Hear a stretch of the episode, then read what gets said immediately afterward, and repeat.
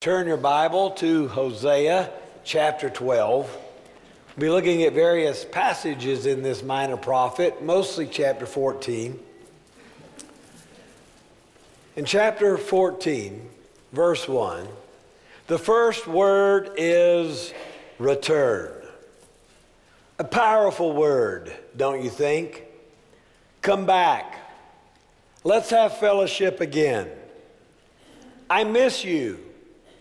Your absence is so strong that it's felt. In Guidepost magazine several years ago, an article is entitled How to Welcome Home a Prodigal. The article shared the story of Barbara Hamlin and her daughter, Dawn. Excitement and relief and eagerness were the feelings that Miss Hamlin had when she first received the phone call from her daughter Dawn saying she wanted to come home. She wanted her place again in the family. She wanted to return. All the times before that Barbara had read the Gospel of Luke and the story of the prodigal child, she had always identified with the child, one turning home, a wayward child, to a forgiving father. But now she found herself having to play the role of the forgiving parent, forgetting about old fights and sleepless nights, resentment toward Dawn for all the pain she caused the family. As the article proceeds, Barbara Hamlin gives first-hand pointers on how to be the forgiver and to receive others with open arms even people who have left you cold and undone and wondering inside. What Barbara Hamlin discovered it's not easy to, be, be, to be the forgiving parent in a prodigal relationship. But God, this morning in Hosea, remains the supreme example of a forgiving father as he calls his people to return, calls Israel, Ephraim, to return back to her God. The first word in the text this morning is return. Now, Hosea is what we call a minor prophet. He's not called minor because he's not important. He's called minor because of the length of his book compared to other works like Isaiah or Jeremiah. But he's major in, for sure in his meaning. He's preaching to the northern kingdom, those 10 tribes. It's the 8th century BC. And because of Israel's disobedience, Assyria is knocking at the door, sure to take over, to topple the city.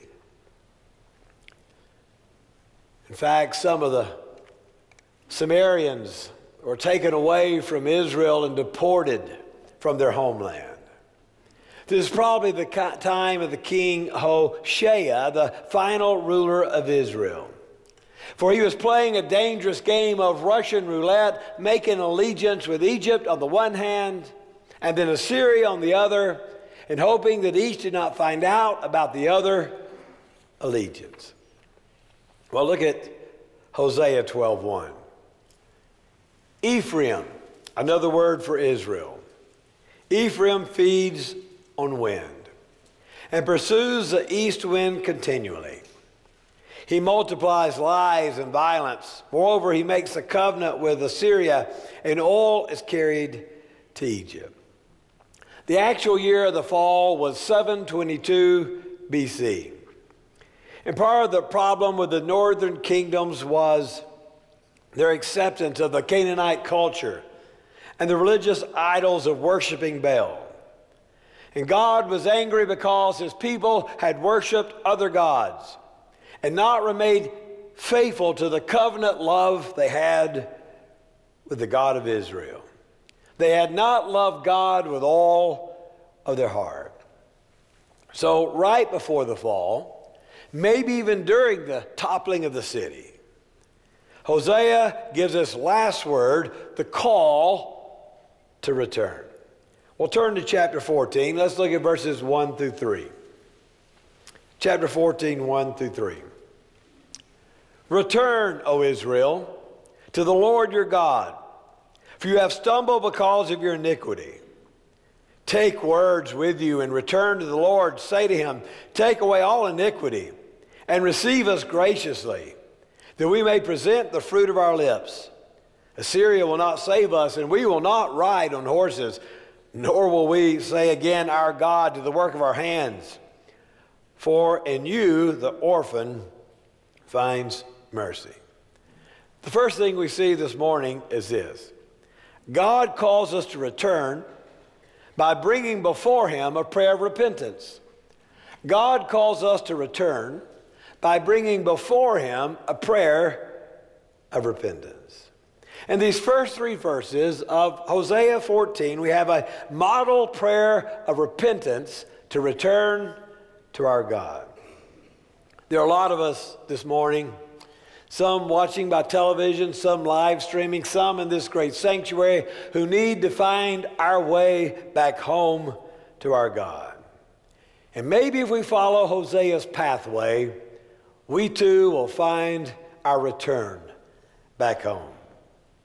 The call for each of us this morning is to begin with ourselves, for nothing can happen through us that is not happening within us. If we as a church are to lead others to a right relationship with God, we ourselves must also come before God with repentant, confessing hearts.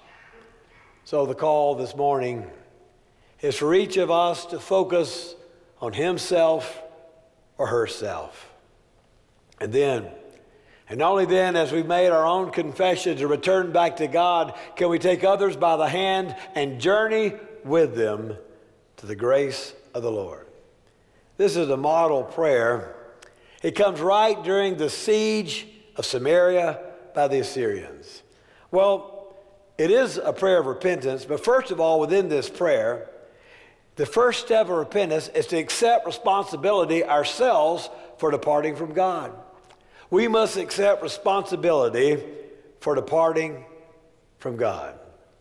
The first thing he tells us is in verse 1 you have stumbled because of your iniquity. The call is to return. But we must accept the responsibility that we ourselves have stumbled and we have sinned. God's repeated overtures love and guidance and blessing to Israel were constantly denied or ignored or rebuffed.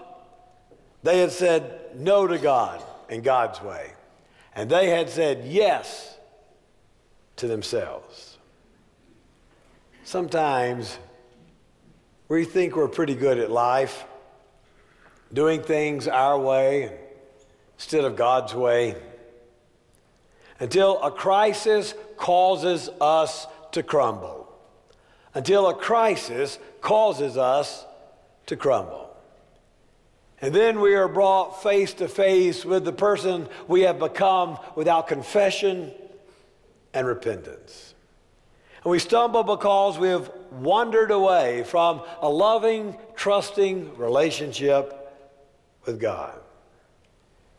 I've told you before about the old man, the old woman who were driving. They'd been married 60 years. They came up to a red light in front of them was a very young couple, and they were sitting very, very close in the car in front. Kind of looked like a two headed person, you know. Their shoulders were overlapped, and you couldn't tell where his shoulder stopped and hers started. And, well, they were just sitting basically on top of each other. The old woman was over in the passenger seat, and she looked at her husband of 60 years and said, Look at that. Isn't that sweet? Do you remember when we used to sit that close, kind of scolding him just a bit? Do you remember when we were like that? The old man had all of his wit and wisdom. He sat there for a moment in silence and he said, Oh, yes, I remember, honey, but guess who moved?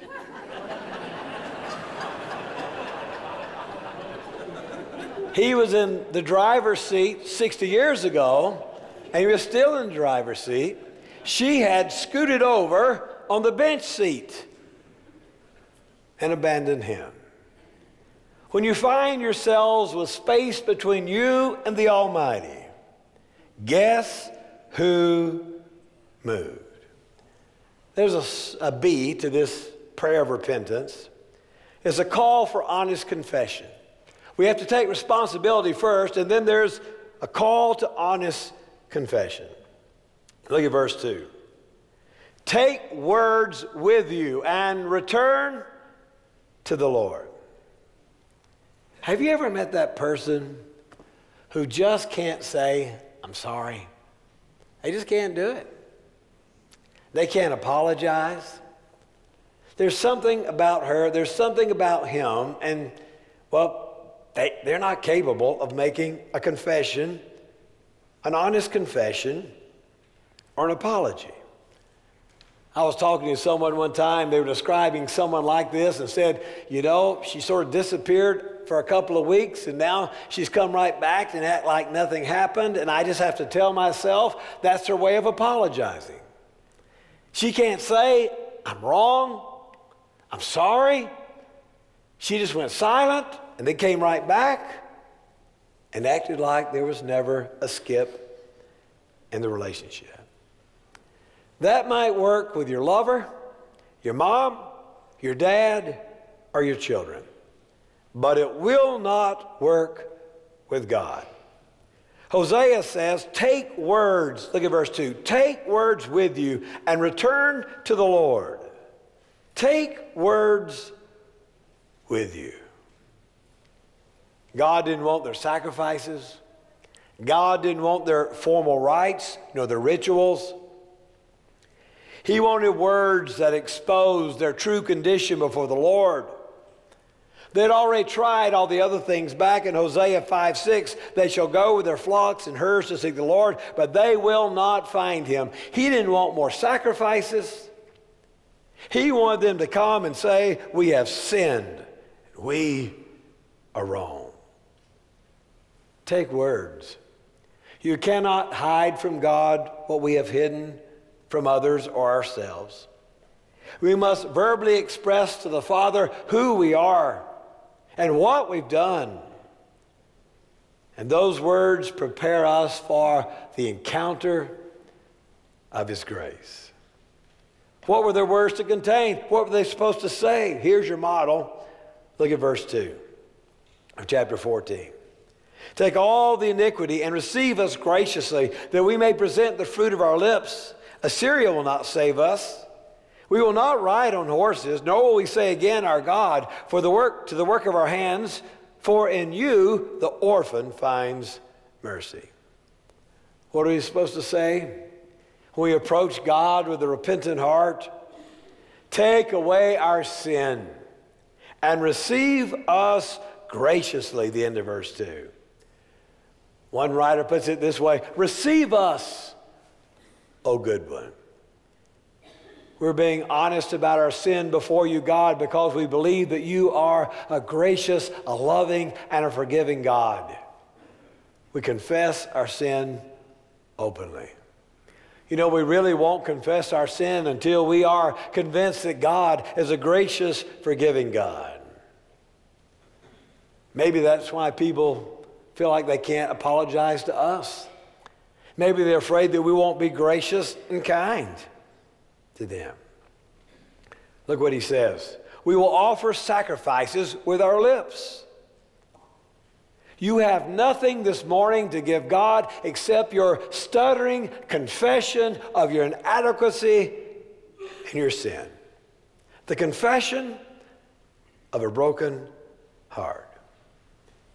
You have no other chip to play before the Almighty. You can't barter with God with your good works. But as the psalmist David has declared, God will not despise a broken and contrite heart. Paul puts it this way in Romans if we confess with our mouth Jesus the Lord and believe in our heart that God raised him from the dead, we will be saved. Here's a C to this prayer of confession nothing else will do but God and God alone. Nothing else will do but God, God alone. Look at verse 3. Assyria We had a, an alignment with Assyria, but Assyria can't save us. Riding on our own war horses won't save us again. The gods we have crafted with our hands have no ability to save us, for we are orphans now, and only in God, the God of Israel, does the orphan find mercy. Who or what has the potential this morning of being your false God? What in your life are you drawn to for a false sense of security? An assurance that God Himself and only God should be providing.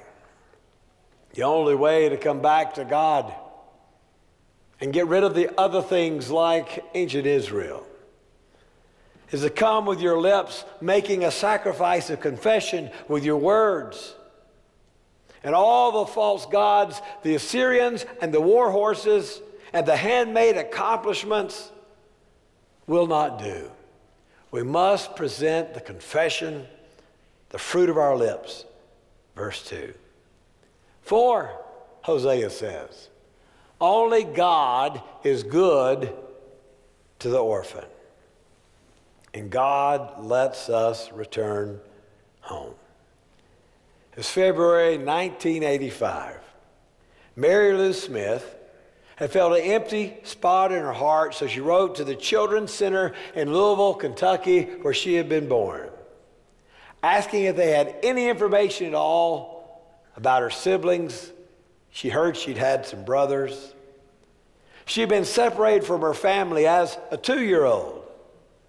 She'd been put up for adoption. She didn't really expect an answer at all. But in two weeks' time, she received an excited phone call from a lady named Lydia Roberts who said, Your brother Mickey has been looking for you for 22 years. He has put ads in the newspaper, he's run even television commercials. He has been calling for you to return home. The call was. He's used lawyers, he's done everything he can. Mary Lou Smith discovered that all this time, her brother had tried every kind of search to find her. Upon meeting her brother Mickey, she concluded that meeting this cheerful, bearded man somehow returned a missing piece of myself, and their relationship grew in the months ahead.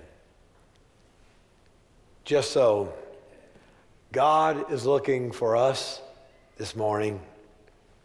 And today he advertises, he sends his word through the prophet Hosea. And God calls us to return. And just as Mickey had done all he could do to restore that broken relationship with his long gone sister, God has done all that God can do to call you home. That we know the New Testament, don't we? That all this points to the fact that God comes in the form of His Son and He dies on the cross for your sin and my sin. God has done everything God can do to call you home. Well, if you're willing to come home, He has a promise for you. God calls you to return by promising that He stands waiting to heal a broken relationship. God promises that He stands waiting to heal a broken relationship. Look at verse 4 through 8. I will hear, heal their apostasy. I will love them freely. For my anger has turned away from them. I will be like dew to Israel. He will blossom like the lily. He will take root like the cedars of Lebanon, and the shoots will sprout. And his beauty will be like that of the olive tree, and his fragrance like the cedars of Lebanon. Those who live in his shadow will again, ra- will again raise grain, and they will blossom like the vine. His renown will be like the wine of Lebanon. O Ephraim, what more have I to do with idols? It is I who answer and look after you. I am like a luxuriant cypress. From me comes your fruit. First thing he says here is, He will heal their apostasy. It's a word for waywardness.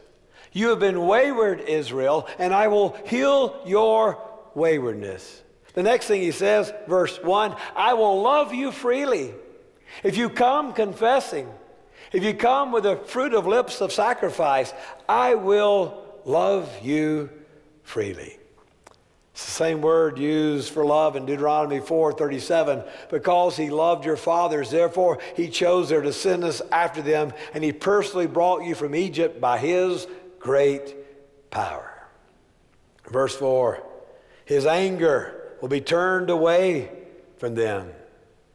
Yahweh's anger is appeased by Yahweh's grace, and ultimately know that that anger is appeased by the death of Christ on the cross. That a holy and righteous God who could not overlook our sin. Rather, he came in the form of his son and put our own sin upon his own back. My anger, he says, has turned away from you, he declares. Paul puts it this way in Romans 3 As a gift by his grace through the redemption which is in Christ Jesus, whom God displayed, displayed publicly as a payment for our sins in his blood through faith. God had passed over the sins of the past because of this day, this Christ sacrifice, Paul says. And God's wrath is satisfied through the spilt blood of his Son. God loves you, and his holiness has been met in Christ. And what's the result of that love and healing? Verse 5 It's all agricultural imagery. He'll be like the dew, the moisture that rolls off the Mediterranean and soothes the vegetation. Be like a lily, he says, verse 5. This plant restoration goes all the way to the roots. It will be lengthened like the cedars of Lebanon, like the olive tree that, that blooms. Put all together, it's a beautiful picture of God's grace to us.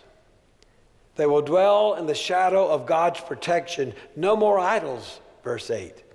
They will be God's forgiven people. Years ago, there was an article in the U.S. Catholic by Frank Wessling entitled, Why I Don't Go to Confession. In fact, he discovered that now the lines at confession are not very long anymore.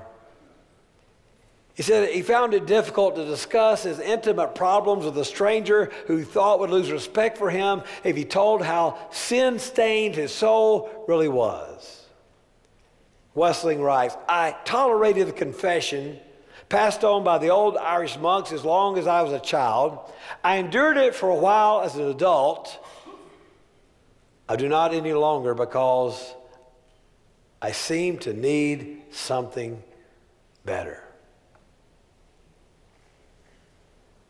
to Frank Wessling, to ancient Israel, to you, and to me. God says, Come, confess with your lips. I will love you. I will forgive you. My wrath will be abated. But come and declare your confession. God waits for the fruit of our lips. Finally, God reminds us in verse 9, reminds us to return because his ways are right. That verse which Corey read for us. Whoever is wise, let him discern these things. Whoever is discerning, let him know them. For the ways of the Lord are right, and the righteous walk in them, but the transgressors, they stumble in them. What about you today?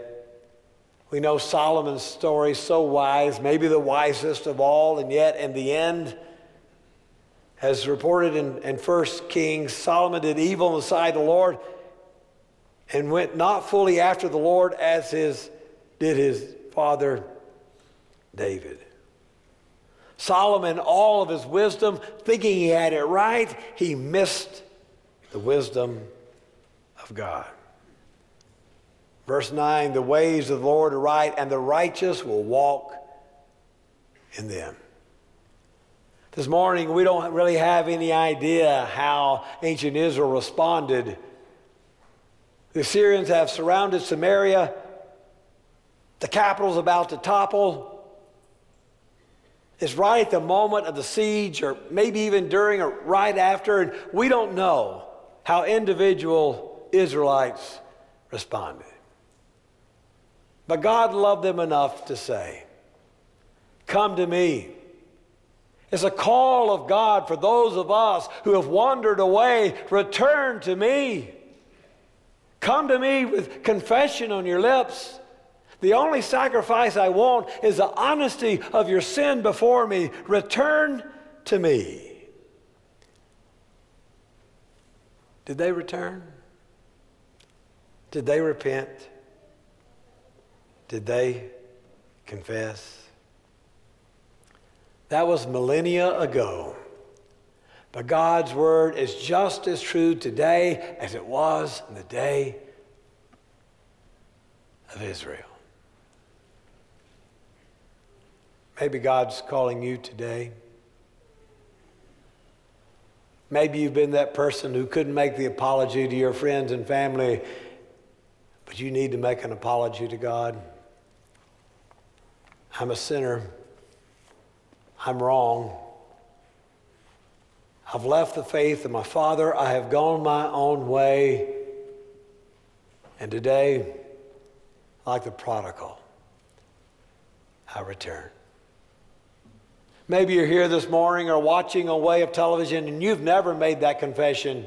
You've never gone before God and said, I am wayward and I am wrong and I have followed my own way rather than your way. And today is your day to say, Jesus is Lord. Christ died for me. He rose from the dead.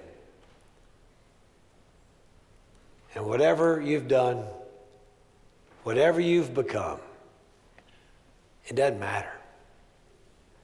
God loves you and wants to give you all grace and forgiveness and mercy. How will you respond? Let us pray.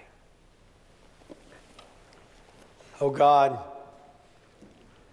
you're so gracious and loving and forgiving. And I know there are those who are listening to my voice who need to come before God and say, I'm a, I'm a sinner and I need a Savior. I will not hide. I will not downplay. I will not deny my deceitfulness. God, I come confessing. I thank you for your love, your grace, and your forgiveness. Some of you this morning saying, Oh God, I'm a sinner and I need a Savior, and I invite Christ into my heart as my Lord. You can do it right now. He's calling you. Will you return? Will you return? to the God of your faith. Amen.